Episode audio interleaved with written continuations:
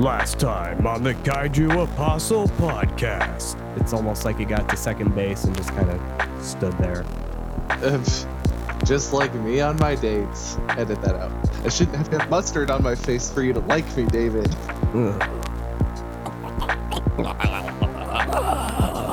No movie is really just one director's vision, and when it is, you get attacked with clones. To be fair, I actually don't even know what second base means. so- I don't either. Um, Let's find out. holding hand- if it's holding hands. Um, Oh, no. Yeah, no. All right, welcome back to the Kaiju Apostle podcast, the only show where two seminarians discuss and read way too much into kaiju films. My name is David, and joining me as always is Chris and someone else. and someone else. And we're going to get right into it. Joining us is the one and only Matt Parmley from Kaiju Transmissions. How are you, sir? Doing great. Thanks for having me on, guys. Absolutely. Thank you for uh, having technical difficulties too. We're starting like We- a half hour late here. If you know anything about our show, that's like normal for us. So yeah, I don't know what you guys were expecting. uh, a bit more than this, but that's all right. Oh shoot. Hey, so we're really excited to have him on. We just thought we'd endlessly flame him for 20 minutes before the episode. Yeah. No, this is uh this is just kind kind of on par for uh our text conversations, like the uh e pluribus anus text I sent you the other night. Or- oh, that was great. But uh Matt, if you wouldn't mind, um assuming that there are some listeners that haven't listened to your podcast yet, because I'll be honest, when I first actually got into the fandom, Suppose. your show was probably the one that was recommended to me the most. So I know there's a lot of people who know you, but for those who don't, why don't you take some time, introduce yourself, talk about yourself outside of the show too? Um, so our show started about four and a half years ago. Um, myself and my co-host Kyle Bird, and we just kind of uh, threw some ideas, and the one that stuck was doing a Godzilla podcast that like introduced people to stuff outside Godzilla. So we talk about horror films, we talk about stuff like Ultraman, which is pretty well known by this point, but we try to go into some of the more obscure tokusatsu and adjacent stuff. Like we've covered things like not really tokusatsu, like storm uh, stormtroopers. Oh my god, uh, Starship Troopers, not stormtroopers, Starship Troopers. Um, but like the thing that we love about that I love about the show is I'm seeing some of these films for the first time myself. Mhm. Um, I was one of those Godzilla fans that kind of only stuck to Godzilla, and Bird has really forced me to venture outside of that. And so that's kind of the genesis of the show. We've been doing it for four and a half years. We've done stuff on, um, we've done panels at G Fest. We have some really cool things coming up with Kaiju Masterclass, which is an online convention that drops uh, August 2nd. Um, August, geez, Pete. October 2nd. There we go. Going Um, back October in time. you can tell like right now my I have uh, dad brain. Got my kid to bed. I came downstairs to join you wonderful guys, and uh, unfortunately, all my like computer went to crap, and I've been frazzled by that. So please bear with me as I fumble through all this stuff. But Kaiju Transmission is something. The thing about our show is we try to be more informative. We'll talk about history of the show, um, how it came to be, what it was talking about, what, what the themes were, and then we'll talk about what we feel about it at the end. We'll kind of rate it on a scale of one to five, and we come up with something stupid like uh, one to five Minamata diseases, which I'm sure we'll talk about during this episode. So yeah, So remind me, you gave a five out of five to the anime trilogy. That is uh, no, I, I despise the anime trilogy I with, know. with like the Fire of a Thousand Suns. I know. What did you give It's Godzilla okay. 98? Uh, a step above that.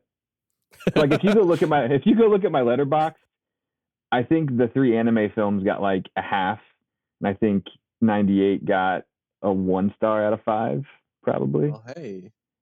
So they're they're close. Like you're you're probably you're, you're probably um I don't it's there's like not much of a difference in them. I just dislike the anime that much. And see what's so funny is you were so vehemently against them on Alex and Eric's show that I still wanted to be friends with you. Like I hadn't really talked to you at that point, but I'm like, you know what? I don't agree with you at all, but this sounds like someone I need to get to know. I don't man, I have never been that bored watching a Godzilla anything. So that's that's yeah, anyway. Yeah. so with Kaiju Transmissions, and you said you have something coming up for uh, Kaiju Masterclass. That's what it's called, right? Yeah, so Kaiju Masterclass is an online convention. Um, Steve Ryfle is kind of the one who spearheaded it. If you know who Steve Ryfle is, he's the guy that co-authored the Ishiro Honda biography. And so we're going to have some guests which have not been announced, but will be soon. Um, and it'll be like three days from October. I'm looking at my calendar this time. So it's the it's the first weekend in October. So October 2nd, which is the Friday.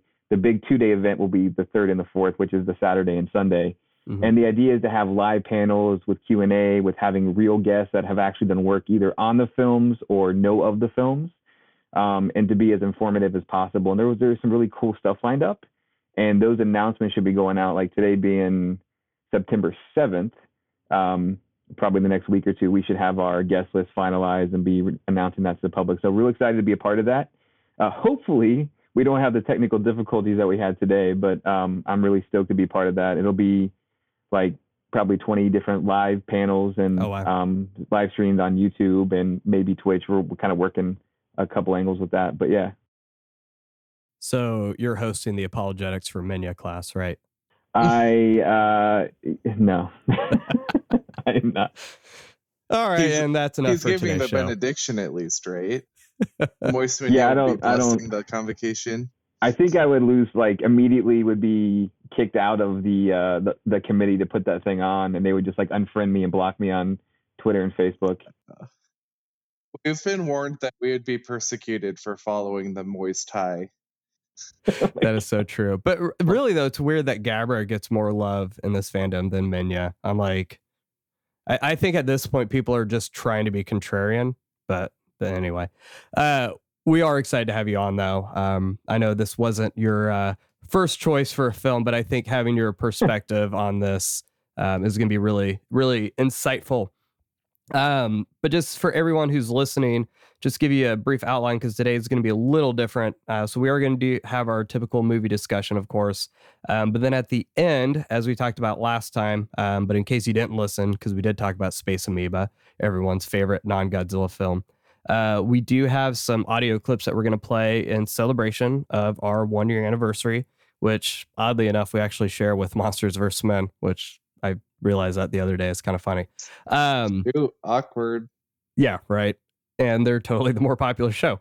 And what did uh, they get us for our anniversary? I'll tell you in private. And then Oh. at the end, we do have a giveaway as well for that anniversary. So, Monsters and Men need not apply. no, yeah, they're disqualified. All right, so we are discussing Godzilla versus Hedorah. Um, growing up, I always pronounced it Hedorah because I had no idea how to pronounce anything. And this movie was released on July 24th, 1971. So we've officially entered the 70s era of Godzilla films. And Matt, if you could go ahead and read the plot poetry. The uh so I'm I'm terrible at poetry, so you've been warned. Oh, I'm terrible too. So it's just gonna two negatives. it's a positive. We're good. Smog, pollution, trash in the ocean, breeding ground for Hedorah's or Hedorah's destructive commotion, a world steeped in chaos, noise, and unrest, society unaware of how to progress. A doctor and his son seem to have the sole wisdom, while everyone else looks in in anger and confusion. But lo and behold, Godzilla appears in the midst of darkness and acid fueled fears. It takes a few battles and some overdrawn plot for our radioactive hero to reach in and plop pull out Hedorah's eyes and put an end to its reign. But the next time terror strikes, will Godzilla be hero again or again? You know. Oh, That was really good. the real You should- Shakespearean flourish. Yeah. Yeah. Like, why are you talking down on yourself? That was great. I uh I where, where's the snaps? Don't you guys Yeah. do like sna- For our for our viewers at home, we're doing it. You just can't hear it on our mics. yeah? They're probably like fast forwarding, like, man, what this guy shut up already? uh, so staff wise, this is going to be probably the most unique staff we've had so far um, in our series. So director was Yoshimitsu Banno. The writers was also uh, Banno did the script. Well, so maybe Matt, you can get into that here in a minute. So it was really kind Sure. of a joint script between Banno and then uh, it was uh, Takeshi Kimura under his pen name of um, Kaoru Mabuchi. Uh, Tomoyuki Tanaka was the producer when he was not in the hospital. Um, music was by Riichiro Manabe. Uh, cinematography was Yoichi Manoda. And then special effects was Teru. Uh, God, I did it again. Last time I had to edit out. Teruyoshi Nakano. Um, so Matt, I know you you kind of had an article that you shared with us. So if you have any insight trivia that you would like to share, I really like I said, that's the one thing I really do like about your show is and part of the reason why we don't try to do that is because you guys do get into a lot of the production history uh, stuff that I had no idea about, and I find that it, you guys distill it down pretty well. So whatever you have to share here. Yeah, so the article you're referencing was um, our buddy Patrick Galvan, who's also um, a part of the Kaiju Masterclass online convention. Um, but in that article, one of the things he talks about is the fact that Banno actually rewrote like the script. So technically, yes, it was a joint effort to write the script, but then he got the first draft and was basically like, "This is this is not what I want." And so he did an interview back in uh, early 2000s, and he basically said that this was my script. I actually rewrote it from the ground up. Um, so a couple just like factoids, like uh, Riichiro Manabe, he's actually the best known for his work writing uh, Roman pornography scores. Hmm. So like that's that's where people would actually know him. It's outside of Godzilla. He also scored the uh, Bloodthirsty trilogy, which is the three Dracula films that Toho put out.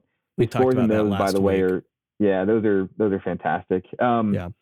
The uh, another thing is the the one thing that gets oft repeated is how much of a banning did he get. So the story goes that Tanaka, the producer for the film, was in the hospital, didn't really see much of the film, and then he he once he actually viewed the movie, he was like, you know what, Banno is banned from ever working again. It's not exactly what happened. Yes, it's true that Banno did not actually involve himself in future Godzilla productions, but Tanaka invited him um, actually approached him and invited him to be the assistant director on Prophecies of Nostradamus a couple years later in 1974.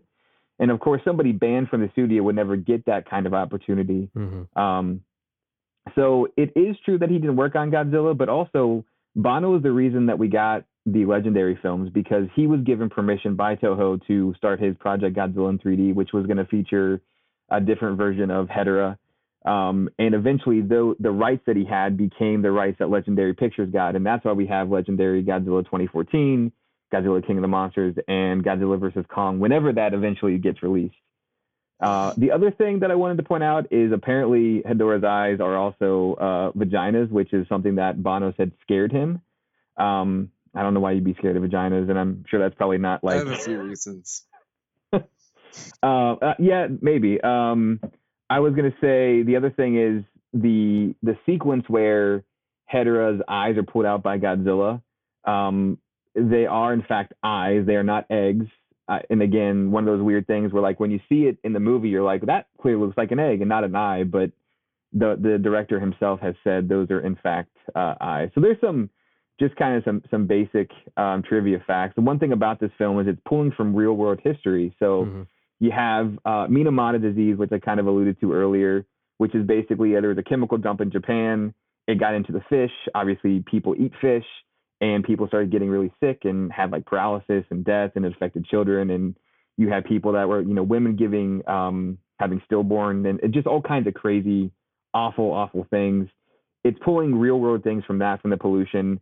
Uh, there is a couple areas in Japan that actually looked very similar. You can go out and find pictures online uh, in the 1970s. Like there was that much just pollution and sewage and stuff floating in the water that's pulling from real world history. Another sequence in the film that happens um, as Hedorah is flying over uh, uh, basically some kids in gym class, right? That uh, some schoolgirls that are actually getting that are with their uh, gym teacher. They're exercising and like stretching and all this different stuff. Monster flies over and they all pass out and faint. That is inspired by something else that happened where there was a bunch of kids outside exercising and they passed out from the smog. So again, hmm. this movie does a lot with pulling from real world instances and, and trying to really force that on the audience. I think it does a pretty good job of that overall. Yeah. So yeah, that's definitely something I want to touch on when we give our initial thoughts on the movie because I think a lot of that hits on why I do like this movie so much.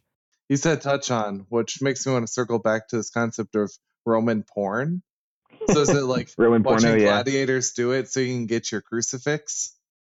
yeah, it's. I mean, there's like the the whole thing with like Roman porn. Like it's it's a whole huge subgenre of movies. And Manabe, I- so Manabe is a pretty weird guy. So like people that interact with him, they described him as kind of being like a loner and kind of an oddball. So like doesn't really surprise me that he would score both, you know, Godzilla, but also do the the Roman porn stuff.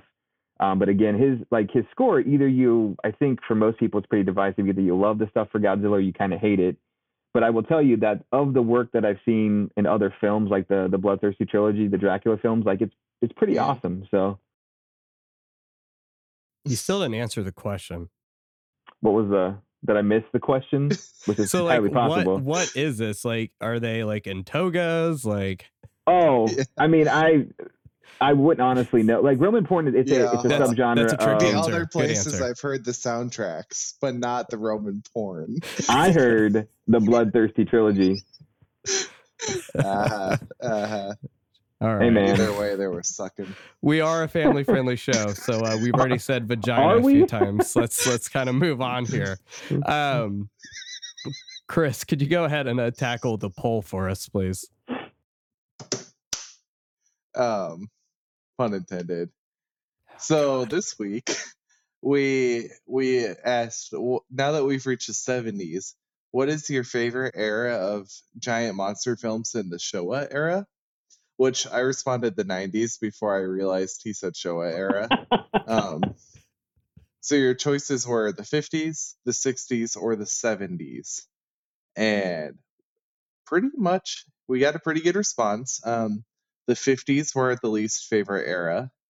Um, the 60s came out with just over half of your favorites, and then 70s about one third of the votes. So It's kind of what I was predicting, even though I'm thinking about the 50s. And I mean, you do have Rodan, you do have the Mysterians, and obviously the original.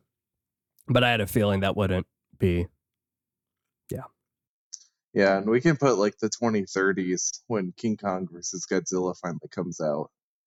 But I'm hoping for video on demand at this point. It's just easier for everybody. And and they'll like Mhm. maybe maybe they'll make more money. Who knows? I'm not sure what the draw is anymore for that movie. Yeah.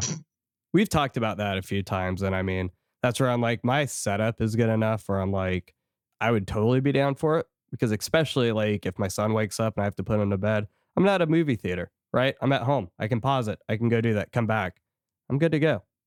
Yeah. But I understand my situation's different than, you know, if you're like 13, 14, you want to go to theater with your friends, stuff like that. So, um, so the Twitter discussion, uh, this has actually become her most popular tweet, which was surprising. Um, so the actual prompt said, "It's often said Godzilla vs. Hedorah was so controversial. Director Yoshimitsu Banno was not allowed to direct any more Godzilla films. Whether that's actually the case or not, this film is unique to say the least. So does this one work for you, or is it better left unwatched?" So tried to keep this a little bit diverse here. Um, David Booth answered, I really enjoy this film. Showed the monsters actually thinking like playing chess. I really like it. Even the part where Godzilla figures his atomic breath would activate the electrode panels. Um, Eric Henry said, It's depressing, dour, weird, and psychedelic. That's a no for me, dog. Uh, Rob New from Tokyo Lives says, I think it's a hoot, by golly. Catchy beats, weird visuals, and one of the most interesting kaijus. I love the little cartoon segments, and it's a shame we don't get more Showa with its style. We didn't get more Showa with its style, i.e., extremely 70s. And then Jay St. G said, to sum it up lightly, being critical on Godzilla vs. Hedorah, the main problem is it has an identity crisis. One minute it's a kids' movie, one minute people are dying from acid mist, next minute it's an acid trip, and the kaiju action pacing is bad. Worst Godzilla movie of the Showa era, hands down. So, I think this is kind of where we can take a moment. Um, Chris, if you wouldn't mind, since this is your first time watching it, you know, share your thoughts, and then Matt, I'll I'll have you join in after that. Yeah, I can see it as a 70s movie. Um, that is kind of funny. It is trippy. But honestly, I, you know, in the unique way that we're watching the movies, I liked it. It was a nice break from kind of the ones that we've had that were too similar. I could see maybe down the road, um, if we're done before Jesus comes back or the heat death of the universe, that I could look back on this with a little less appreciation. But I feel like if I was growing up watching these as they come out, I would feel the same way. I'm like, this is a nice change of pace. Um, and it's like a change of pace that didn't require um, Godzilla to like start dabbing or do the Fortnite dance in the middle. Is that your Like- only example of him doing weird things? Yeah. Um, it's the way I'm communicating to our Gen Z fans. Um, yeah, it used to be Halo and Okay, teabagging. you know, I'm not even like cool enough to know any other dance moves. So we're lucky I'm not talking about like Gangnam The Carlton? style. Yeah. um, That's about the only dance move I can pull off, by the way. The oh, Carlton. Gundam style. The what? The Oh, God. Carlton? yeah, the Carlton. Flossing. Can't, I can't Oh. do that. I'm not coordinated, man. Yeah, I'm not either. My body doesn't work that way. What way. about teach me how to Dougie? No, no. I mean, I'm, I'm just white, saying these are other dances. How do you not know these? Thank you, leg. You could, you know. yeah, oh God. And then Ghost Ride the Whip. Lord. But I don't know. I appreciated the change of pace on this one, and I thought um, Hedorah was. I appreciated him being a fairly unique monster Yeah. compared to some of the other ones. He's I mean, that's what's so funny is I mean, King Ghidorah is technically otherworldly, but this is the first one I think that we get that's like legitimately otherworldly. Like you don't have any point of reference for an animal because he's not at all. So, and as you're going to find, Chris, throughout the rest of the, well, throughout the most of the movies in the 70s, that's kind of what we get is we get more of this unique, like alien feel to things, which it's, it's refreshing. You know, all monsters attack definitely kind of helps set the tone of like, hey, we can do different movies. So I think it probably would have been more jarring going from Destroy All Monsters to this. We already got that black sheep once, and then this is just kind of ramps it up to 11. So I'm glad you enjoyed it though. I wasn't sure how you were going to feel. There's something about like um, I liked when the I liked when the kaiju were like real animals that are just bigger now, and I thought that was a nice touch. I think there was plenty to say in that. But now Yeah. that we're getting to the era of like smog monsters and evil Ultraman, I think if it if it gets if it opens up new avenues and new discussions, go for it. Yeah. Ooh, that was a weird burp. Okay, what about you, Matt?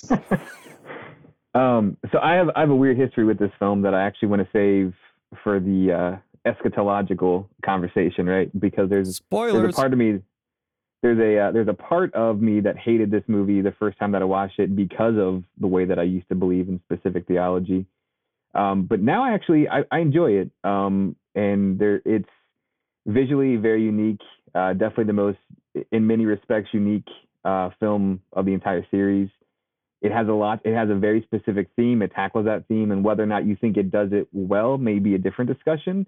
But it is going after something that has some weight and some substance, and I can appreciate that. Um, I do think that some of my uh, critiques of the film are probably the same as what I had when I first saw it. At least probably half of them were. Mhm. Um, the the the battles themselves, the pacing can be a little drawn out. Some of the editing choices are a bit weird.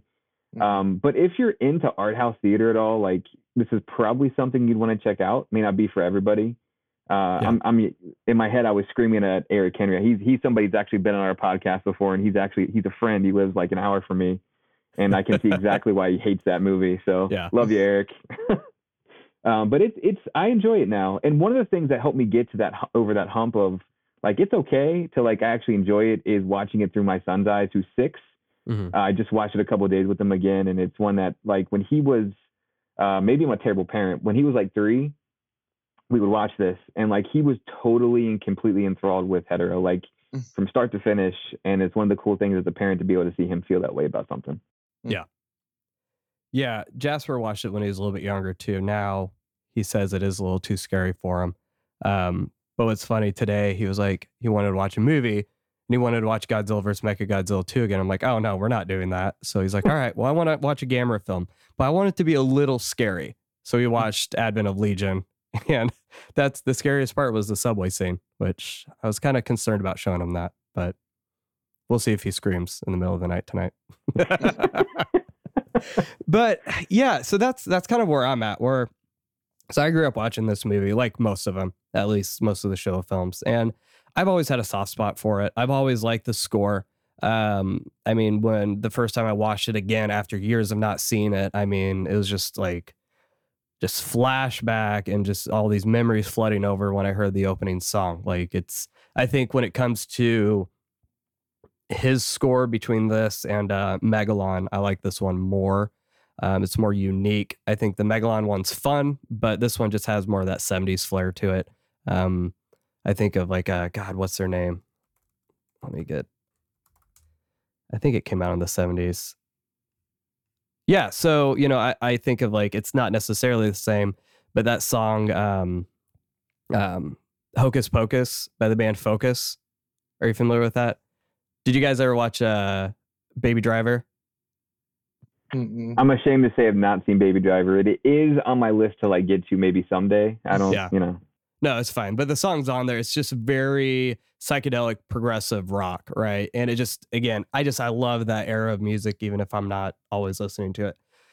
So anyway, just growing up with it, I've always enjoyed it. Coming back, yeah, there's there's definitely some parts that I just kind of sit there and I'm diddling around on my phone. But you know, even if I don't agree with people who say this was the most meaningful or the most in spirit of the original, I, I do think this is probably the message the the film with the most overt messaging, if not to a fault at some points, um, as we'll kind of get into in a later uh, later section. But I do think it's very clear between this and from what I've heard with uh, prophecies of Nostradamus, um, Banno definitely had an axe to grind against um, destroying the environment, you know, and the effects of what humans can do to creation.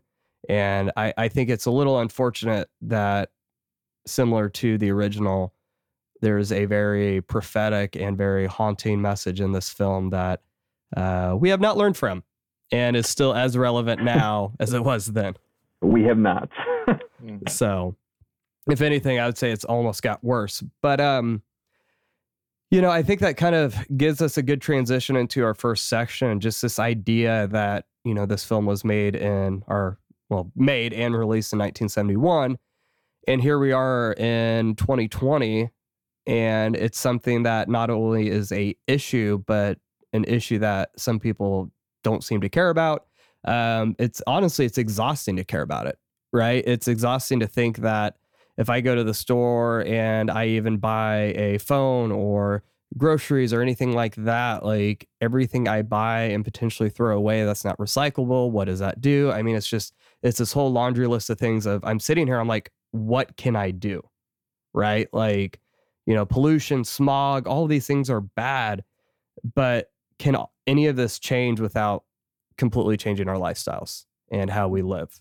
So I wanted to kind of hear your guys' thoughts on that. Like, did this movie inspire anything in your life, or you just kind of sit there and you feel almost despondent because there doesn't seem to be a solution in this? I think of like an example that's been in recent memory is like the Flint water crisis here in the States. Mhm. So I, I went there for a business trip like probably three or four years ago. And like first of all, you, you drive through Flint and it it is completely and totally dilapidated. Like it's very impoverished. But to mm-hmm. know that they're facing those conditions and that, that people live that way and then also can't even get like access to clean water, that's an easy thing to fix. And by the way, they've they've addressed some of that as of late, but it took people were like moving out of the, people that could move out were moving out. Some people just basically had to stay there because they had no place to go.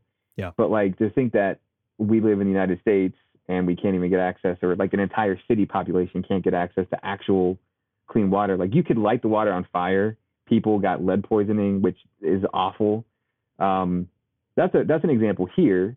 And then you think of stuff like the oil pipelines, right, that break and pollute the ocean, or like we displace entire groups of people or indigenous people to land, or like animals that get displaced through through that kind of construction.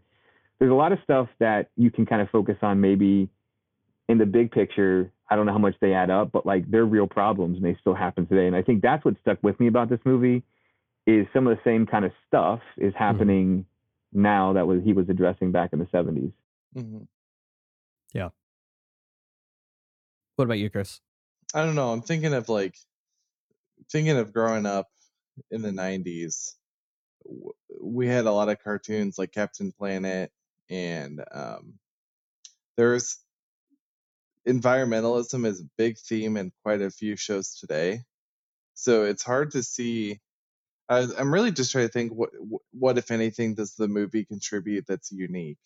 Mhm. And back in the 70s, probably there was a lot. Because I think it was in the 70s that we really kind of started thinking about individual recycling. But um, yeah, in terms of like, did this film uniquely make me get despondent or hopeful about the future of pollution? I can't say. It did just kind of get added to the pile in terms of like, oh, another media says I should be better about protecting the environment. Girl, I already know that. like, girl thing. nothing I can do about it. Yeah. So, So what's interesting, I just pulled this up while you were talking. So talking about you just mentioned the 70s and kind of the not necessarily the invention of recycling. Um, but I'm looking at this time article and it said what happened in the 60s and 70s wasn't that re- recycling was invented, but that the reasons for it changed. Rather than recycle in order to get the most out of the materials, Americans began to recycle in order to deal with the massive amounts of waste produced during the second half of the 20th century. So I think you're right. It was kind of that point. It's like, oh crap, what are we doing? You know, we've got all this stuff and we've got to got to do something about it. But see, that's kind of where I'm at where I love the movie and I think the message is important. But whereas the original actually produced somewhat of a solution, in my opinion, um, we know that, you know, nuclear testing is not a good thing.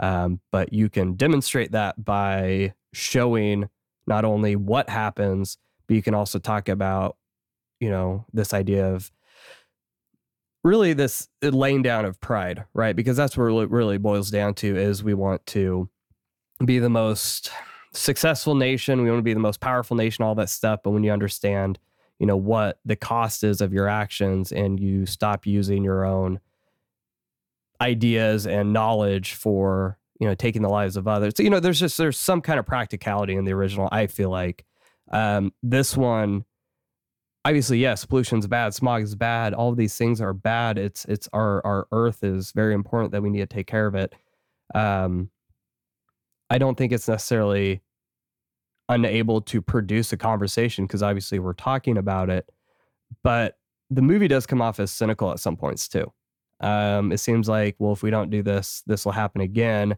But then, as others have indicated, the only solution was the embodiment of nuclear testing coming in and defeating it. So I've seen the argument of, you know, maybe this movie, you know, discusses coal energy versus nuclear energy, which I haven't really dove into that, but it just doesn't really seem like there's much of a solution here. Um, I will say it's interesting though. I know Matt, you've been watching Neo Ultra Q, um, going into the Tokyo project, where I, I love how obviously that came out in 2013, so it's not like Hedorah was inspired by that, but seeing the well, what what if Hedorah inhaled all of the pollution? Wouldn't we be better off? And what's interesting is in this film, made it very clear. Well, no, he'd produce the sulfuric acid, but with Neo Ultra Q, it kind of leaves that ambiguity of well maybe it would be better like kind of it, it is interesting to see that one had a solution and the other didn't but i think ultimately the thing that i really wish this would have got into more is the idea of corporation versus individual responsibility right you hear about corporations and twitter brand accounts talking about what you can do better for racism or pollution and all of these things putting the onus on us. But what about these companies? Like, what are they doing to stop producing pollution? What are they doing to stop racism in the workplace and stuff? Right. So, I mean, do you guys feel like, where do you feel like the responsibility was in this film? And do you, I mean, how do you guys handle that in your own lives too? it definitely feels uh it in the movie it's placing it on the people and the characters specific and they have those like protests like we're going to get a million man march and ends up being like a 100 people or whatever Mhm. it feels very much like they want to organize and they want to make it a ma- in mass kind of thing but they never get there um, the onus is never really put on in a movie anyway any sort of businesses. And the reality is like mo- majority of the stuff that's that's a lot of the, the really bad incidents in the world have been done by corporations. Example um, you, i don't know if you guys have heard of any of the superfund chemical waste sites that are across the us there's like 1300 of them. Mm-mm. the other thing about those is schools ended up being built within like an like a half mile. Like you're talking about like a million students in the United States that are going to schools today. Like this isn't this isn't just like a thing in the past. This is a now thing where there were chemical waste sites that haven't been properly cleaned up. And that's linked to like asthma and cancer and learning disorders and all kinds of different things. So the onus in the, the things that happen that traumatically impact lives are typically done by businesses. Mhm. And I think that's where, and and the, and the reality is, we're seeing this a lot with COVID too, by the way. It, it's always about the economy. How can the economy flourish? People, you know, people are worried about jobs and things, but they're not thinking about, they, they kind of put the health on the back burner for the finances. Mhm. Most people can't live paycheck to paycheck, or most people live paycheck to paycheck, paycheck. They can't go, you know, three or four months without a job. And so that's on the forefront of their mind, but that allows businesses, the, the whole system allows businesses to basically do what they want and how they want and get away with it. And only after the fact do businesses get sued, which is what happened in, in Flint, Michigan, by the way. They actually were sued and they had to pay out Hmm. several millions of dollars to some of the victims. But those victims still had impacts to their lives. They still had kids that they lost. They still had people that were sick. Like Yeah. you don't change any of that stuff by getting money for it. Not at all. It almost like it, it's good that they get it, but it feels like such a slap in the face. It's like you have the money to pay me now. Why couldn't you have done this before? Mhm. And I think any parent would say like, okay, you give me money, but my, my Mhm. kid died. My kid is has a terminal illness now because of you. This money, o- okay, but like, I want my kid. Yeah, Mhm. absolutely. What about you, Chris? Yeah, e- even compared to some of the past films, um, which is the one that we, we had talked about, um, like the corporation, like how gosh, it was Destroy All Monsters, and talking about like the smog that opens the film, and talking about how the economy had forced the parents to work, You mean All Monsters Yeah. Attack? or All Monsters Attack, yeah, Which yeah. we agreed Uh, that they need to reverse the titles Yeah. for that. But anyway, um, but it's crazy. Like this one does, this one does kind of put it on us, and I wonder, it, we are looking at this from 2020, so maybe in 71 we did have this more starry-eyed idealism that it was really on us, like Mhm. it was our fault if we could fix it. But it does kind of seem like it comes out of left field compared to the pretty stringent critiques of capitalism we've seen in the films previous. That now suddenly it's on us as individuals. Whereas, like, so very few films in the Godzilla series so far could you blame on an individual action. Yeah. So this one does feel a little different to say, no, this one is us. I don't know. Yeah. That that's the feeling that I got that it shifted the blame for probably the first time that I really noticed.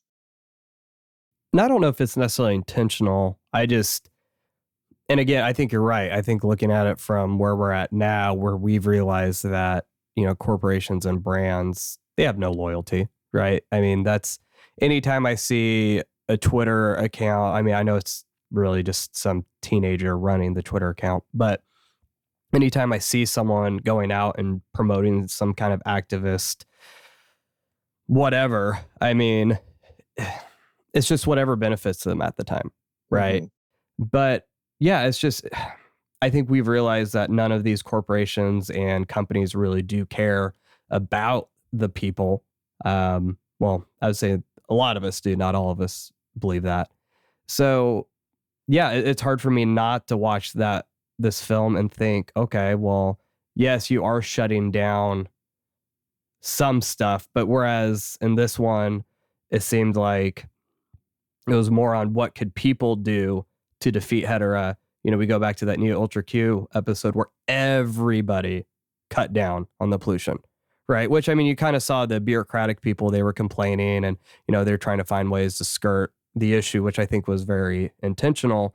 But I mean, all the industry shut down and it hurt, but it worked, right? So I just, I don't know. I, I, I think for me personally, it's hard to look at what is happening with pollution and all that stuff and really find a way forward because I think I'm like you, Matt. I've been conditioned in this sense of like, you know, I wasn't raised as an evangelical, but I was conditioned with this idea that well, eventually the earth is just going to burn up anyway, right? We might as well enjoy what we have now. You know, God has made us stewards of creation and, you know, we need to utilize these things because, you know, just there's all of these arguments that we make to justify the way that we rape the earth. So you said you've had a lot of history with that. Uh, would you mind sharing that? Yeah, so I grew up um, in a very conservative. It was an evangelical church, and like, so anytime I, anytime somebody broached the idea of um, environmentalism, it made you a liberal in both your theology and a liberal in your politics. Both of Mhm. which, in the evangelical circles, made you kind of the enemy. Um, or at least that's the way that it felt, right? So when you filter film that way, like the first time that I watched this movie, I was I couldn't get past the environmentalism message to even like watch the movie and just take it in and evaluate it on its own terms. Like, hey, was it coherent? Did it do was did it get the message it was trying to get across? Like trying to enjoy it that way. I Mhm. couldn't get past the message itself. And so because of the way that and- and really it was the, the people that I kind of ran in circles with and the way it wasn't necessarily even like the pastor per se as much as like that's just what people thought and that's what they talked about when it came to environmentalism. It goes back to um, I call it dominion theology. There's probably other words Yeah. for it, but basically the beginning of Genesis, I think it's like 128, 126, but rule and subdue the earth. And it's people took that so literal that then that that lends itself directly to well, we're going to support businesses no matter what they do and no matter how many trees they cut down and no matter what pollution and no matter what risk that we have to take to get this pipeline in the ocean and then they, they don't care about that stuff and the reality is that lends itself to chasing money that that's Mhm. what it is it's all about profit chasing money it's not about the betterment of humans and i think if you go back to genesis and you read the creation story a better way to view that is god creates something and he calls it good and he does that over and over and over again and when he gives us the dominion over those things, we should still treat them as good. And we're not doing that right now. We're not taking care of those things. Um, and so I think that's kind of where my head is at now. Whereas like before, I had my blinders up because in my head, I was waiting for the end times to happen and I was wor- uh, waiting for the new creation, the new earth, but everything here presently was going to get burned up. So I was like, why care? Mhm. why, why bother at that point? It was, it was almost fatalistic in nature. Like, Yeah. it was, and, but now, like, I mean, I got a son. Like, I have to think about that stuff, right? Because in 50 years, if he can't drink, again, I'm going back to Flint, Michigan, but like, if you have a drinking water problem, that's a huge deal, which happens in other countries. Like, in other Mhm. countries, you have to march miles and miles and miles to go to a well that isn't contaminated with something. So it's one of those things where I've completely shifted. And I think, again, a better way to look at it is through the lens of God made everything and it's good. And if he's given us, quote unquote, dominion over it, then we should treat them as good things and not as things to exploit. Well, it's just something like, you know, talking about dominion and Genesis where God sets this pattern of things that replicate and are fruitful. And then we've taken dominion exactly the opposite way of saying, well, we're done with this tree, so we're stopping it now. Like working it exactly opposite the way God works. So it is interesting. No, and that's and that's so true because when we have dominion, it's with a certain standard in mind. So Chris and I were talking about this when you were having some technical difficulties. So I'm reading a book right now called Reading While Black by Esau McCauley, and he's actually uh, a doctoral student for NT Wright. Um, so I know you've we've talked about NT Wright a and few he writes times. the best. Yeah. So he talks about this idea. His, his second chapter in the book talks about Romans 13 and policing. And I won't necessarily get into like, not necessarily police, like contemporary police, but the idea of policing and keeping order, stuff like that. And he talks about how a lot of people use Romans 13 to inst- to instill this idea that, well, if there are rulers in place, then they're in place by God, which it does say that um, but that you know we but if you know this idea that we sh- if if we shouldn't be afraid if we're innocent right so if there, if you do something wrong then be scared and talking about how that's used to really to subjugate people right? So he talks about the Exodus and how when Joseph and his family goes into Egypt, you know, that Pharaoh was a good Pharaoh and Israelites prospered at that point. But then you had the new Pharaoh come in and he subjugated and oppressed those people because he wasn't ruling rightly. And that's when God heard the cries of the people. He used Moses and he destroyed Pharaoh, right? And, you know, the the powers that be. So that right there, along with countless other instances in the Bible, shows that when we're given authority and dominion and power, we're supposed to use it responsibly. And creation is no different. Yes, God will come and he will bring heaven to earth and he will make a new creation. But that's not to say that creation now is bad, but it's to be perfected, it's to be put right.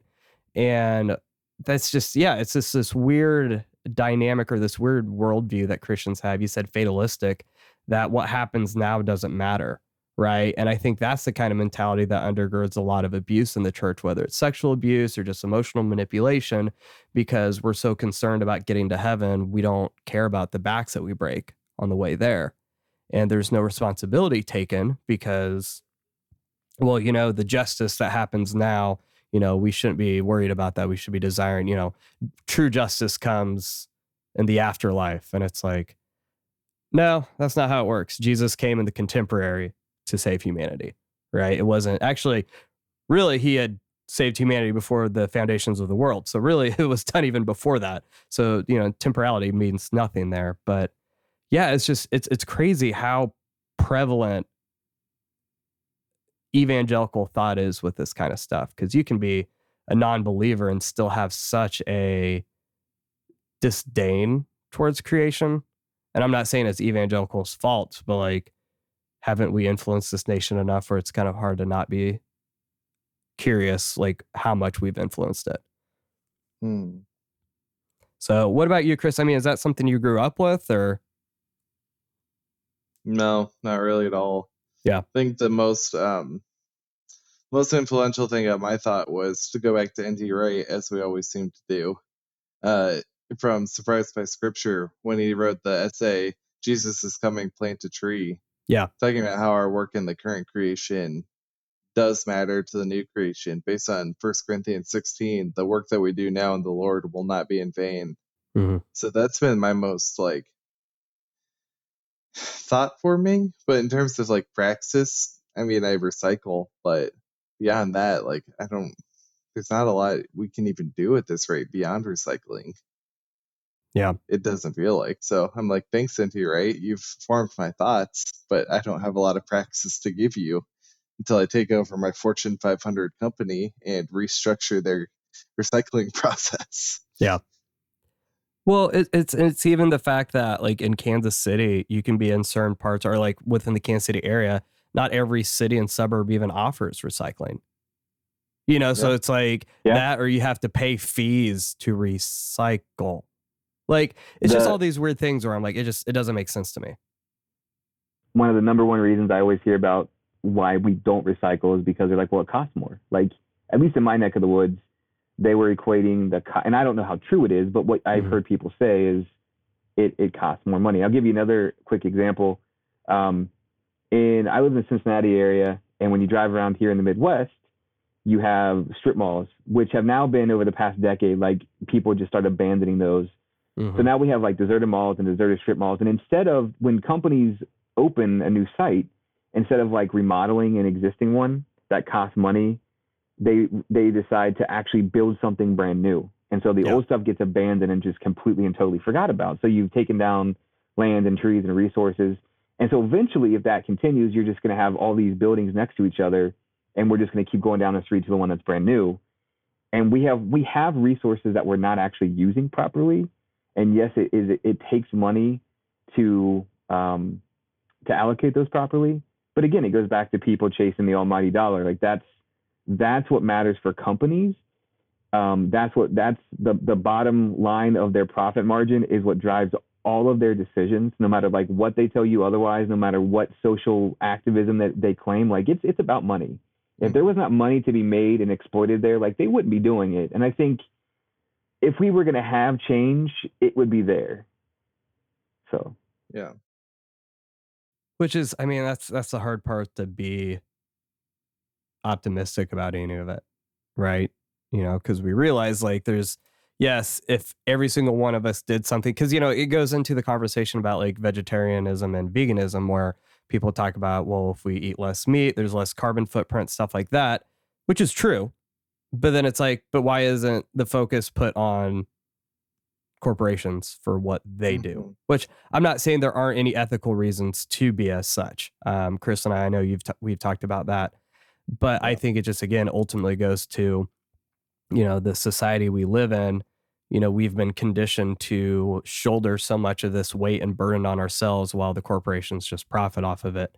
Um, you know, and before Yeah. anyone accuses us accuses us of being a Marxist podcast, which really wouldn't be the worst thing. Um, you know, I'm like, okay, and that's supposed to be an insult. Um, but I think the one thing that stood out to me the most, and this will be our kind of final section of our discussion here, is I resonated with this movie a lot now, probably more than I did years past, because this movie just captures how debilitating um, a public crisis can be. So we think about right now, right? We're living, I heard someone refer to it as a post COVID 19 world. I was kind of bothered by that because I mean, we're still kind of in the midst of it, but I get what he's saying. Like it's here, you know, so it's post. But, um, you know, you have the news segments, right? Where there's just so many different views being thrown at you, whether it's, you know, feed it oxygen or stop the industries, right? Which that was brought up as a point, I should clarify. Um, but it's just like, you know, I hear some people talk about how right now with our current political landscape or even with, you know, COVID 19, which I guess is now the political landscape, um, they talk about there's so much misinformation. But to me, it's not even misinformation, it's information in general. I think about growing up with the news, how different it felt then compared to now. And I might be romanticizing it. Um, but I feel like I know so much more now on a daily basis than I did then. And it's exhausting. So I think about this movie and I think about if I was in this film, I would just be sitting there and feeling like I couldn't do anything while this monster is just rampaging through my hometown. And mm-hmm. everyone's trying to give an answer and what to do, but it doesn't change the fact that there's still a giant monster killing my friends and family. And I'm being told, well, this might work and this might work. Like it's just, it's paralyzing. Right. And I think about right now where my mom is just now recovering from the virus. Um, my coworker, her grandma passed away back in April, and her fiance's mother just passed away last week. Um, you know, just I've numerous people I've seen in my own life get sick and stuff like that, and it's exhausting.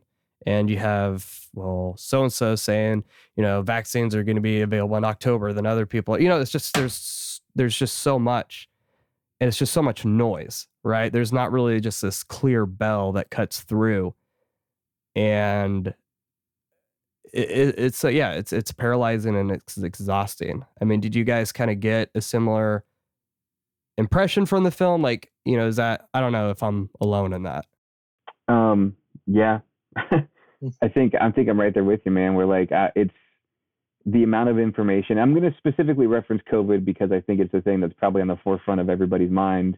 Mhm. The amount of information available is overwhelming. The amount of conflicting information or com- conflicting readings of the information, even within the church, is like in it, it's it's to me it's pure insanity. I have I I know people that are at risk and I don't want to wear masks Mhm. and I, I don't I don't get it.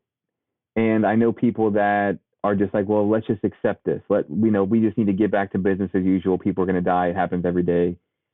And it's like we've we've stripped the humanity from it. Like those are people's like a grandfather, that's a grandmother, like those that's those are brothers and sisters.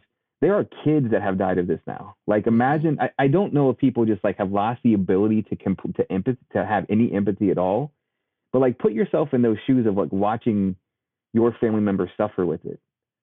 Mm-hmm. I, I, I have a I have a family member who's been in the hospital with it for 35 days now, and and was close to death on a couple occasions, and is doing better now, but still has a long road to recovery.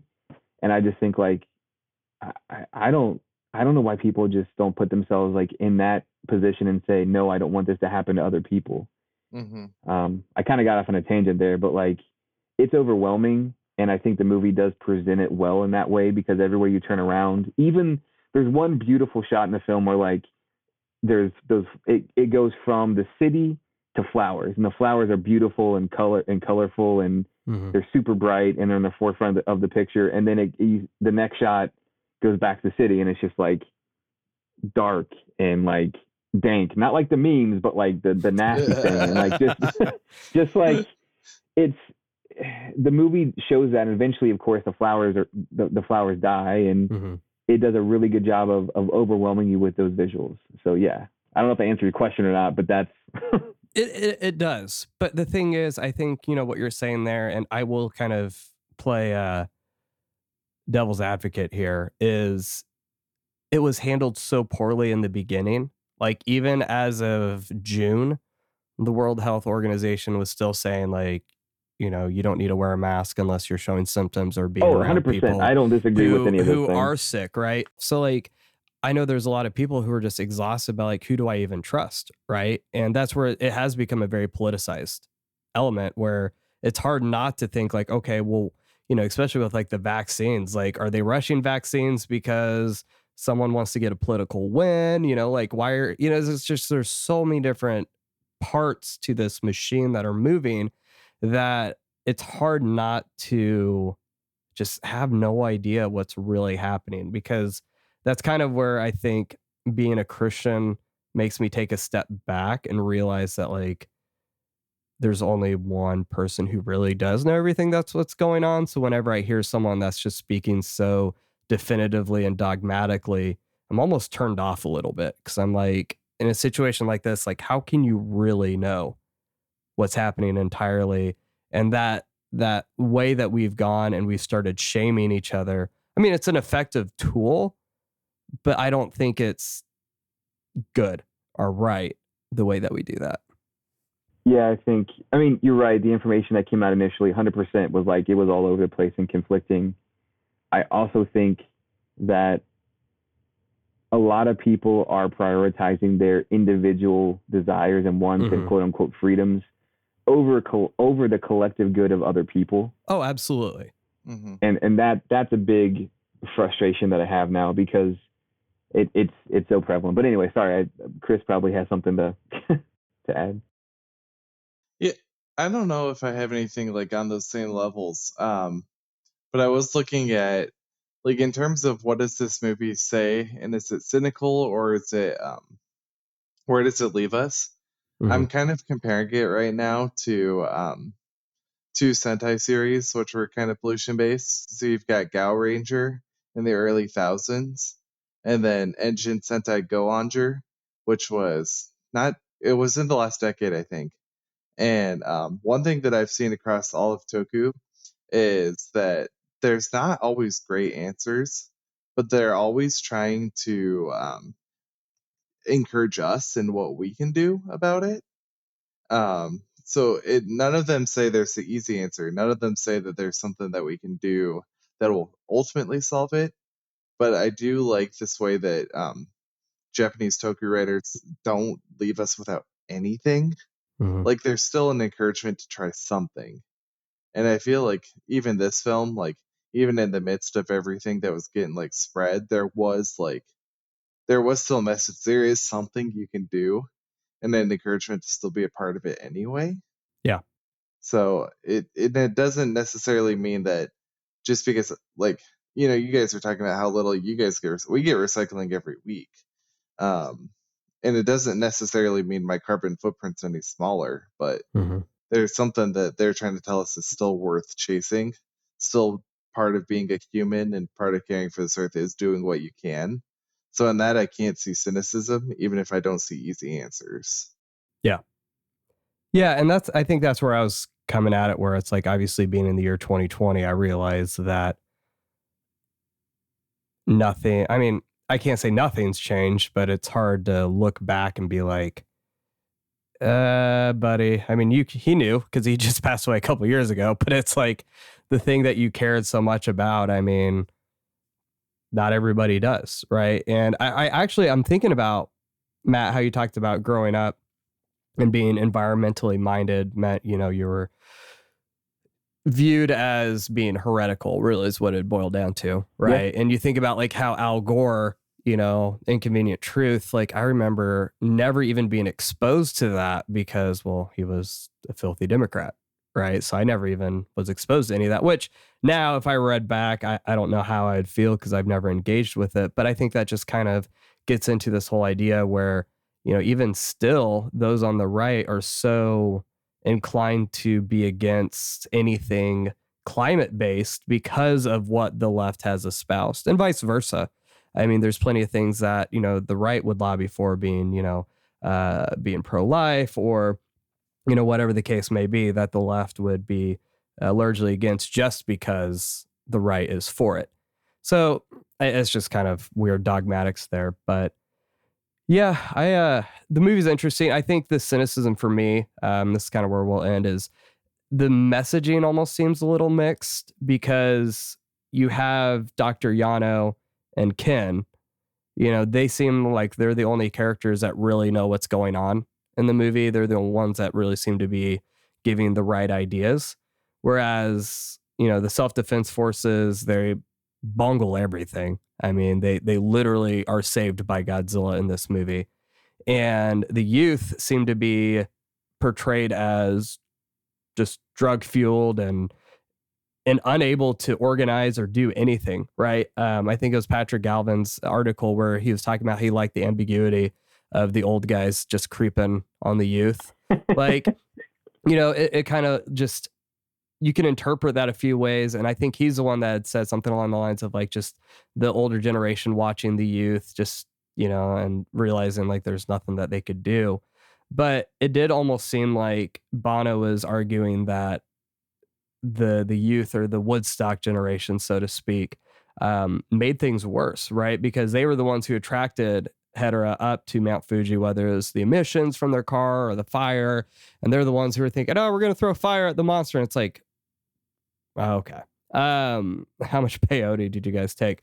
But yeah, it's just it's kind of interesting. I didn't really get who he was directing it at. It's kind of Chris, you know, you and I were talking about, you know, the book we were discussing off the air where if if an author doesn't know the target audience, it's really hard sometimes to understand the book because they're speaking to so many different people. It's kind of like scattershot. Right. So I don't know if you guys got that impression either. Um, that it seemed like there wasn't really like a. I couldn't really tell who Banno was talking to. Mm-hmm.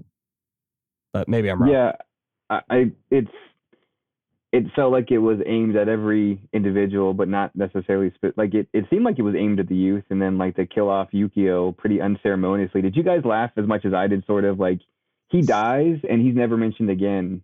Yeah. And by the way, once the the camera cuts away from uh, Ken and Miki, Miki, they like don't mm-hmm. they don't show them again for like the next half an hour of the movie. It's like they forgot the main characters we were following. And this is to your point about who was the target audience. They, you know, Ken and Miki and Yukio have kind of been like the main three, and then you kind of had the dad filling in the gaps with expositions and and, mm-hmm. and explanations about things. They forget about those three until the very end. Uh, they kill off the boyfriend, which is Yukio, and like nobody says a thing. By the way, he just like dies and like. so, so that's that's one of my frustrations with the film that I think you're spot on is like I'm not sure what what what he's what Banno is trying to say with that, if anything. It just feels like I'm gonna shoot the shot and see where it lands, maybe. Yeah. Yeah, I will say it is interesting that this is the first film that we've really seen death again. I thought that yeah. was kind of an interesting element, which as we've progressed, that's becoming it'll become more and more common. But yeah, it's just kind of like, oh yeah, I forget people actually like die in these movies, mm-hmm. right? It's not just buildings and cars and stuff like that. Um, I will say, you know, Patrick brought up a really good point of like just how dense Yukio is. The fact that like it sounds like I'm saying Yu-Gi-Oh. Um, that's what I thought the first time. well, just the fact that like, you know, they realize like at least Hedorah sucks up the cars because of all the emissions. And then they don't even think about like, huh, maybe that would influence like they go up to Mount Fuji driving cars like that wouldn't, you know, when everyone else cuts out all of their emissions, the fact that they're like the sole people driving around, like that wouldn't attract him. I don't know. Maybe they just didn't care. Like I said, peyote. I don't know. But anyway, so closing thoughts. I I would like to hear from you, Chris. Just kind of your takeaway from this, and maybe what you're expecting or looking forward to now that we've entered a uh, a new era of films. A minimalist, minimalist. and I know, and I know you've got your your very deep theological insights you'd like to share with us too. Oh gosh, you know, um, after seeing Eric's comment or Eric's comic of Oh, one of my first ones, which if you haven't seen that, oh my god, you need to see this. This is a work of art. I'm like sitting here, I'm like, I gotta do, I gotta like plan these now. I gotta get some like, um, but you know, in the end, I, I'm glad we're getting back on track with stuff to say. I'm wish we had a little more of that target audience, but after a few that we kind of had said we're not really sure where this is going, we're not sure what's being said. I appreciated it. I think Matt, you'd called it an art house film earlier, um, which art house for me is like I don't always love them. I usually find most art house films boring beyond all compare. Um, but like, hey, if you've got something to say, I'm willing to discuss it. But Mhm. In terms of expectations, I, I mean, we're really in. I've said this before. We're getting into like super uncharted territory. I know about Evil Ultraman, and that's about it. Uh, I I don't know. I I'm assuming you're referring to Jet Jaguar there, but I'm not sure. Maybe. Why would Evil Ultraman be called Jet Jaguar? See, I don't even. The only reason I even know about Evil Ultraman is because I saw some posters from a tweet from the account. Other than that, I'd be like, I don't know. There's probably Mecha Godzilla coming. You know, Matthew Broderick's on the way, but Oh, bro, have you? Does he know what? Chris, do you know what movies after this one? I'm just curious. yeah, I I I know about the schedule that I check frequently. so, I'm just I'm I'm excited for you to watch the next one because I uh I yeah Guy. You know, I know what it is, but for the people who are listening that don't, which one's next? oh it's it's, uh, what you're talking about Gigan, and it's I it's one of those things where like if you're not sure what this one is saying, I, I just can't wait to hear what you think of the next movie for for reasons that I can't even talk about because you haven't seen it yet. It makes me Oh. sad. Hmm. Hmm. Well, feel free to at me after we record. All right, Chris. What uh what truth bomb are you ready to drop on us now? you know, actually, all I had was something that Matt himself took, and Oh snap! we're gonna have to edit that out so I can sound like the really smart guy. But um, man, just talking about that Genesis, it's not about it's not about the Dominion. It's about Godzilla and his living breath that activates the way that we live correctly in the world. Just as his atomic breath activated that one thing, um, God's breath activates us to fight pollution. I didn't say that by the way. There's no way I could have said that. There's no way. oh man, they just get better. Okay. Um so like I was talking about, uh we are celebrating our anniversary with the release of this episode. Um I'm going to play uh as we talked about last time I invited y'all to share uh, favorite moments of the show, stuff like that. And we uh, got an outpouring of messages. Very excited to share these.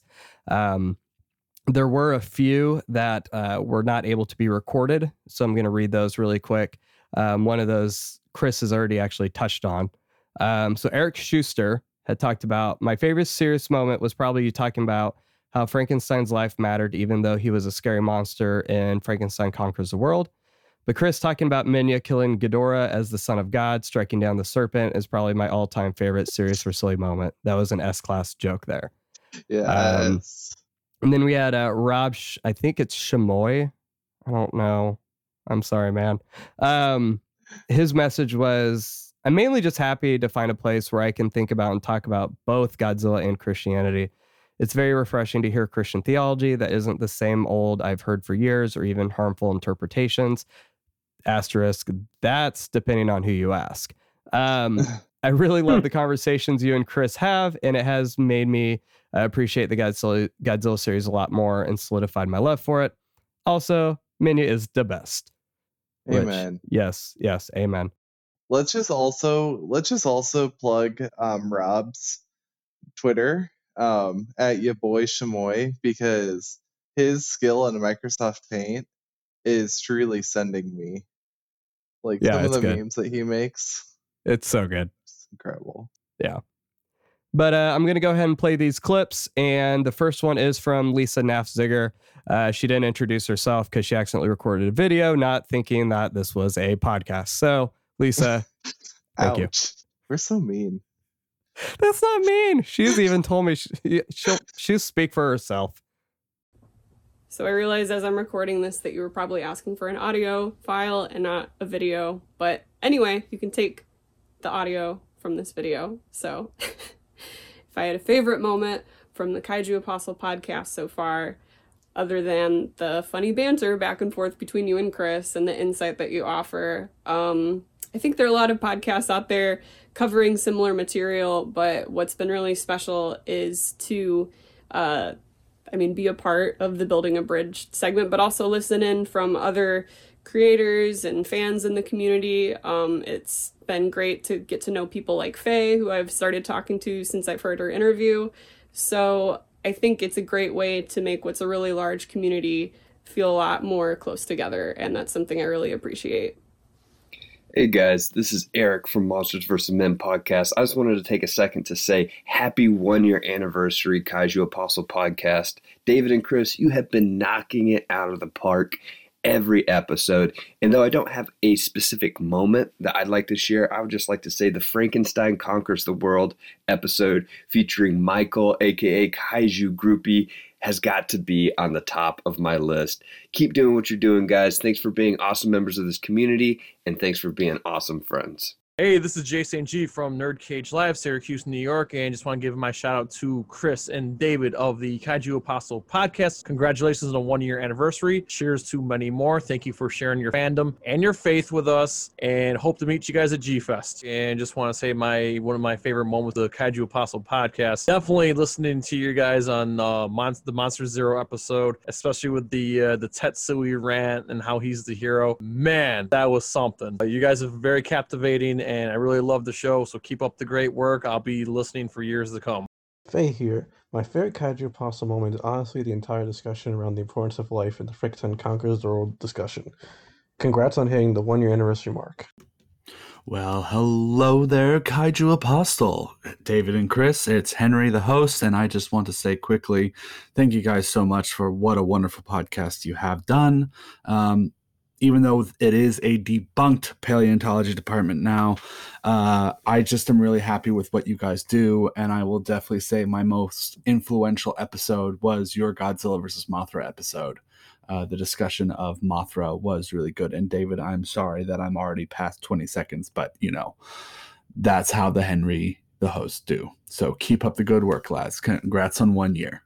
Hey, Chris and David. This is Chris at Gargantucast, and I just want to say congrats on your one year anniversary. You guys were awesome beacons of positivity within the kaiju community. And I was, if I have to pick a favorite moment from your guys' show, honestly, your Building Bridges episode just shows, you know, something that's really needed in this community on helping, you know, our fellow fans and make sure that spread positivity, as well as your Gamera Super Monster stuff. That that is gold. So congrats on one year anniversary. The rest of Gargantucast and Something Ghoulish also wishes you a happy anniversary. Hello, Kaiju Apostle crew. Uh, you know, uh, Chris and David, congratulations on making it one year in this crazy kaiju podcasting world that we live in. Uh, this is Andrew. Uh, I've been listening for what was my first episode? It was it was I, I believe it was Ghidorah the three-headed monster was one of my first episodes with you guys, and then of course going back and kind of getting introduced. And I, right away I was really kind of surprised with how intelligent and unique your perspectives are.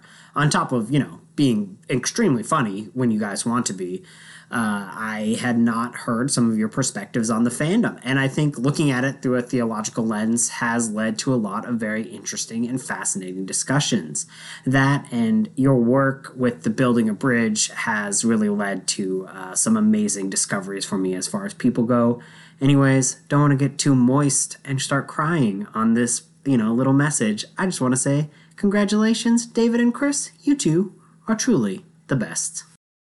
Uh, hey, David, Chris, it's Jack. Wanted to wish the Kaiju Apostle podcast a happy one year. I gotta make it quick. There's a lot of background noise. I apologize for that, but uh, it's uh, it's been a joy to have have you guys on blast when I really need it, and it's it's been an even greater honor to know you.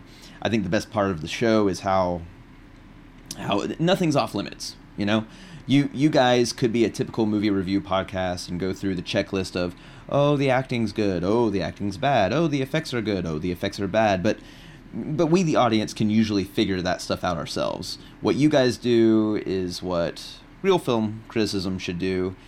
And that's uh, make us think about movies. So whether it be from the themes you find in them or just how we view them in a sort of meta discussion you guys take us places with these films that I, I really didn't expect to see. And it's been a lot of fun being on that journey with you. So happy Anna birthday from myself and my team from uh, the Drift Space. And as we encourage on there, always stay strapped. Love you guys. Hey there, guys. Michael here, the Kaiju Groupie. There's a lot that I could say, and there's a whole lot that I want to say about you guys and about your podcast. But I will simply say this thank you. Thank you for everything that you guys have done for this community. And David, thank you specifically, man, for everything you've done for me. If it was not for you and your Building a Bridge episodes, there probably would not be a Kaiju Groupie podcast. So I will say thank you both for being such fantastic people. It is an honor to know you. Hashtag Harlow forever, and may the great and powerful Minya keep you and protect you in the days to come. So, thank you guys so much for that. Um, the reason I did that is just because obviously we, this is a fun show, and as I've said time and time again, you know, this is really just started as an excuse for me and Chris to have a night every couple weeks to talk and chat and th- thrust him into this wonderful world. Um, but the show really wouldn't mean anything to us if we weren't actually developing and maintaining these relationships as well. Um, so that's just our way of you know sharing what you guys have to say because you know I I, I like I said I've I've said it time and time again. Um, this really wouldn't mean anything if we didn't have those relationships with y'all. hmm Yeah, it's just been funny to be um to come into this and see all of these people like start to follow me from worlds that I wouldn't have even imagined, and um, be able to connect with all with all of you. And it like I, I'll tell you what, like Rob and Eric making memes and comics of things that I said out of my mouth, out of my stupid brain. It's like surreal. So those like both like made my day. And seeing David get canceled in the one meme that Rob made, that was incredible. Uh, Just yeah, because I don't like amazing. mustard. Yeah, yeah. um, but it's just, it's been amazing. It's it, like all of these people. Like um, I'm saying this because he's on the screen with me right now. But like Matt, who I'd had zero reason to talk with otherwise, like it's been really cool to be welcomed in as someone who like knows zero percent of what I'm talking about, and will probably forget each film by the time the next one starts. But like to still be able to like have good conversations with people who welcomed me and it's been amazing. So thank you for that. Yeah, and and that's exactly it. Is you know it's to have friendships. So so Matt, not just because you're on the screen, but you know over the past few months, I found myself talking to you more than even some people that I live a couple miles away from. Right, and it's just I, mm-hmm. I've appreciated the way that we've been able to connect and way we've been able to just open up to each other in a way that I, I do struggle with other people as well. And this this community really does give us the ability to yes bond over our shared interests in these films, but finding people that I mean, really, I could guarantee you, if it wasn't for this fandom, we never would have crossed paths, right? So I am thankful to have those friendships with you and with everyone else because, you know, like I've said numerous times when crap hit the fan this spring, you know, I didn't have a church to fall back on. You know, I had a couple friends, but like it was it was really the fandom in the community that stepped it up in a way that I just never could have dreamt possible. Um, so, as a way of saying thank you for a year of support, we are giving one person a shirt from our dear friend Lisa Nafziger's web store, uh, whatever design they'd like. Uh, so all you have to do is just retweet this episode post on our Twitter and comment with the movie you're looking forward to us discussing the most, and that just has to be done by 11:59 p.m. Central Standard Time on September 19th. Uh, we will announce the winner sometime on the 20th. Uh, also, since I know we do have listeners that do not use Twitter, just send us an email over at the kaijuapostle at gmail.com with your answer. Speaking of which, do you like the X from Outer Space, Matt? I do actually, yeah. Yeah. She loves that movie. I remember listening to the episode she did with Henry on his show about it, and I tried watching it, and it's uh it's a goofy one. Uh, I am probably the only fan ever of the sequel, which is a parody film, but technically a sequel to Mon- Monster X Strikes Back. Yeah. I've heard it's pretty funny. I I thought it was hilarious, but like n- nobody agrees with me. So you know, So you're the only fan of this, but you don't like the anime trilogy. that is correct, and I will Don't like take Monster X 98 Strikes Back over the anime every day of the week. So, Matt, for the people who don't know, where can they find you online and what else do you have down the pipeline for people to look forward to? Yep. So you can find us at Facebook under Kaiju Transmissions. We have our uh, Twitter account, KT underscore podcast. You can email us at kaijutransmissions at gmail.com. As far as things in the pipeline, uh, the biggest thing we have going, again, I'm going to mention Kaiju Masterclass. So uh, that's going to be an online convention. We're going to be announcing some of our guests, and some of them are really awesome. Um, you can actually go to uh, the Kaiju Masterclass website, kaijumasterclass.com. Um, and that is going to take place the weekend of October 2nd, 3rd, and 4th. That's a Friday, Saturday, and Sunday. The 3rd and the 4th, which are the Saturday and Sunday, are the two big days. We're going to have panels, live panels with real audience Q&A sessions. We're, it's going to be a lot of fun, a lot of crazy um, information being dispersed. And there's going to be some fun surprises too that I can't really spoil. But yeah, um, so again, kaijumasterclass.com and KT underscore podcast for our Twitter. Absolutely, and I'll make sure to tag all of that in the uh, the show notes as well.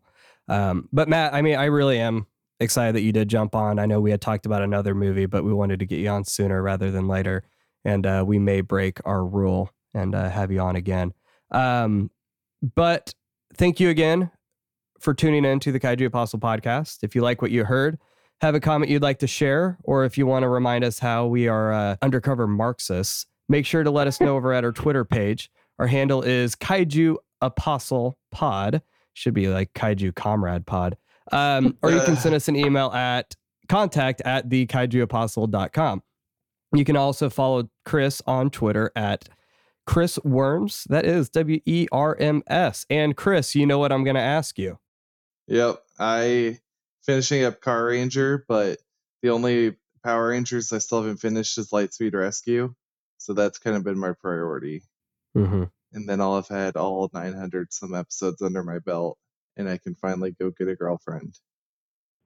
That's all you've been waiting for. Yeah, just have to watch all Power Rangers before I can start dating. Lo- lofty goals. Yeah. yeah, man. Well, that explains why I'm failing so hard. Um, Well, you're the married one. Yeah, I'll talk about your dad feels, and I'm like, well, you know, today I put some like windshield wa- washer fluid in my car by myself for the first time, so I'm an adult too. Trust me. but until next time, Uh, may Mothra watch over you, Godzilla power you, and High Priest Moist Minya bring you joy.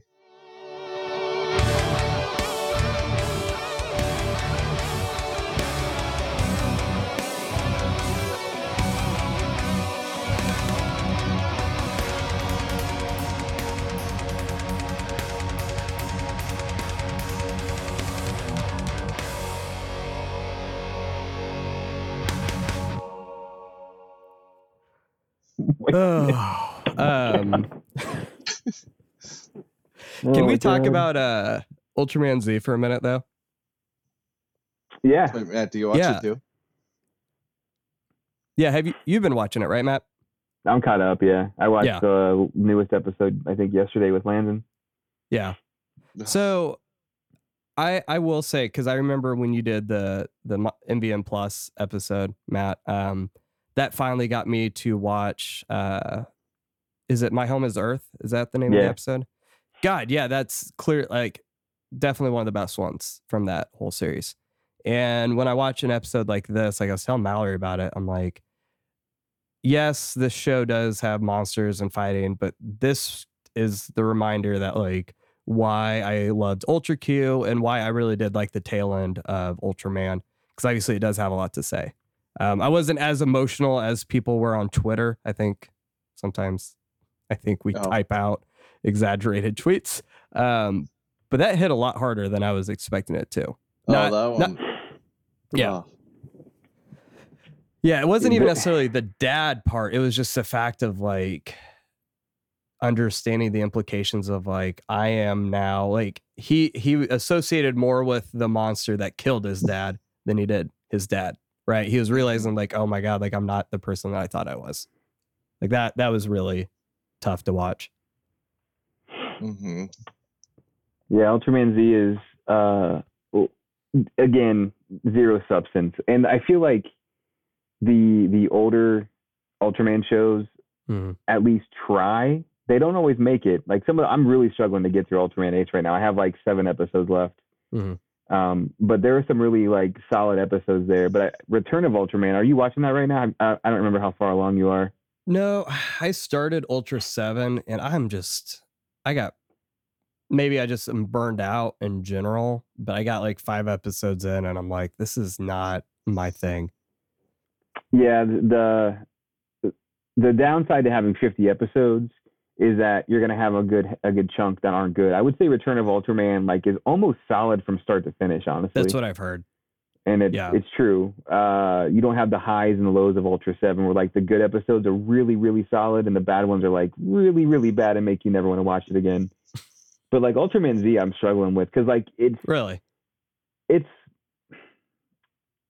again, I think it's because I want something. I know what Ultraman can be, Mhm. and like as beautiful as the Tokusatsu and the effects and everything are, I find almost all the jokes and the humor to be just like eh, and I'm there for the monsters, and that's enough. Mhm. But like, it's not something that I'm going to gravitate towards. Yeah. Hmm. Well, we talked about that last time though, where I'm like, even even if you can't give me anything of substance, if the spectacle is there, I'm good with that. Right. Like I Mhm. am because I'm not gonna expect more. You know, and that's that's kind of without trying to color Chris's perspective too much. That's kind of what ruined a lot of the 90s films for me when I watched the Gamera trilogy. Cause I'm like, oh, you could do this. So why weren't they able to do that? because some of those like watching Godzilla versus Mecha Godzilla 2, I'm just sitting there. I'm like, oh, this is the perfect Matt movie. Um, but yeah, how did you feel that. about what's that? What were you asking? I was just this is Chris. How did you feel about the episode? Oh, I like the last one a lot. But I also understand it's a it's a show about like the spectacle and having fun Mhm. and compared to the other series that I've seen, it's just it's it's faster paced, it's more humorous. Yeah. Um it's it's a nostalgic kind of train ride. And that doesn't land for me, but This last episode was probably the the best or second best. I really love it. Like the first episode of Z. This Mhm. this past week's episode was good, Mhm. but like everything between there was like, mm, Yeah, it- it's definitely something where I'm like, no one's gonna be thinking, man, how could I like do my master's dissertation on this TV show? But it's fun. And sometimes that's all I want, right? You know, like with Jasper, he's never bored. He's running around doing his roles, going swatch, you know, all that stuff. Like he loves it. And you know, I'm so excited. We uh, I ordered him some Ultraman. It's a it's a Ultraman shirt with I don't remember who's on there. It's just a little blue shirt with a pocket on there. Um, and then I got an Alien Baltan shirt that's pretty cool. But like, that's shirt, You know, all that rules. huh? Is it like the different colored Baltans? Yeah, different like walking and different. Yeah, I, I Yeah. had that. It's great. It's great. Yeah. Yeah. So like we've I feel more comfortable letting them watch that than I do some of these older Ultraman series because how gruesome they can get. Um and how dark some of them are too. So that's kind of it. I think it for me is if I was just watching it on my own, I don't know if I would care as much. But it's just it's fun. And that's that's something that I can say about that. And I can't really say about Ultra 7 at the moment. But I think once I finish Neo Ultra Q, which Chris, if you don't watch any of that show, I need you to watch Laundry Day. That is hands down one of the well, that's best the one you things. sent. You sent me the clip from that one, right? Yes, it's so good. Okay. Dude, it's great. It's so good. Like I was telling you, Matt, like I was just like, where is this going? And then where it ends up is nowhere that I would have expected. I'm all. digging Neo, Neo. I'm digging Neo Ultra Q a lot. Like every Yeah. episode has been a winner. Like Oh, every one absolutely. of them. Absolutely. I really like the uh I really like the uh the one with the model. Yep. That was interesting. Yep. And that's and that's the thing. Like I think I'm glad with this whole Mill Creek, you know, Toku Renaissance thing that's going on. I'm glad that they did start with Ultra Q because that's what I started with. And still, it's my favorite series. Like it's just it's so Mine too. unique. It's it's not even that it's like, oh, it's like Twilight Zone, but like you actually get a good amount of depth from the characters. They're like just the the way that they interact with these monsters. Like it, it really goes back to where I felt like with Ishiro Honda, he talked about, you know, the the tragic nature of monsters. You know, it's not that they're evil, it's just they're big, they're cumbersome, all these things, right? You know, and that's really what that show plays into where most of the monsters aren't even evil, they just exist. So but um one of these days, Matt, I'm gonna need to talk to you about the anime trilogy without Chris though. Do you? I don't. Chris, did you like it? Hate He it? hasn't he hasn't watched it. Oh, so yeah, from this right, point on from this point on, what movies have you watched? I think just Godzilla 2014, right, Chris? That's it. Yeah. Yeah. So Oh, he hasn't wow. seen anything else. I cannot wait for you to see 98, just because of reasons. yeah, we have uh we're bringing Henry back on for that one. We have when to. you it's gonna be fun. when you uh watch you need to go through and rewatch some of the commercials and the advertising for that movie though I because they're they're it's it was one of the biggest advertising campaigns like ever Mhm. which is also why the movie didn't do great but Yeah, I Well, remember all all the know Taco is Bell that- stuff. Oh god. I was at my um, mom's house the other day and my grandpa was watching TV and I saw Matthew Broderick on screen and I was like, Oh, it can't be. And then it turned into Godzilla and I was like, Grandpa, I'm so sorry, you have to change the channel. he's, like, he's like, Why? And I'm like, do not ask me any more questions. Just change the damn channel. i'm gonna cheat on david i'm gonna godzilla cheat on david Yeah. That's what I was telling uh It's the only Eric, one he's 'cause- worried about. I was telling Eric because he's never watched Kong Skull Island, and they're waiting to do their Kong series till Godzilla vs Kong comes out. And I was like, he's gonna be man, waiting for like four years I know, but that's like to me, that's my favorite MonsterVerse movie. So it'd kill me. Like, I, I mean, Chris, you're gonna have to wait, but like, I want to hear his thoughts, like you know, with their show. Um, but yeah, I just, I I get why you don't like the trilogy. Like that's one of those things where I've I've really tried to discipline myself in understanding why people feel a certain way, even if I don't agree with you. I understand why, but it's it's almost like with the Ultraman anime too. I watched the Ultraman anime before I watched any Ultraman, and I got into the Godzilla anime before I really started diving back into the Godzilla films. So I think maybe that had something to do with it. But I don't know. I really like them, but I i again, uh, i like the uh, ultraman anime yeah I, I ended up enjoying it much more than i thought i would Yeah, I remember you telling me that. I'm glad that you did. Um, I think there's a, to be honest, I think that's what the movies should have been is in kind of in that format, but that's neither here nor there. I think it would have played out better instead of just three. Movies. well that was the intention initially so like really see. I didn't know that. Yeah. Uh yeah. They they it was the intention was to have like a serialized show and then they scrapped that and I think that's why that's why the issues that I have with it I think also exist hmm So Yeah, that makes sense. Oh man.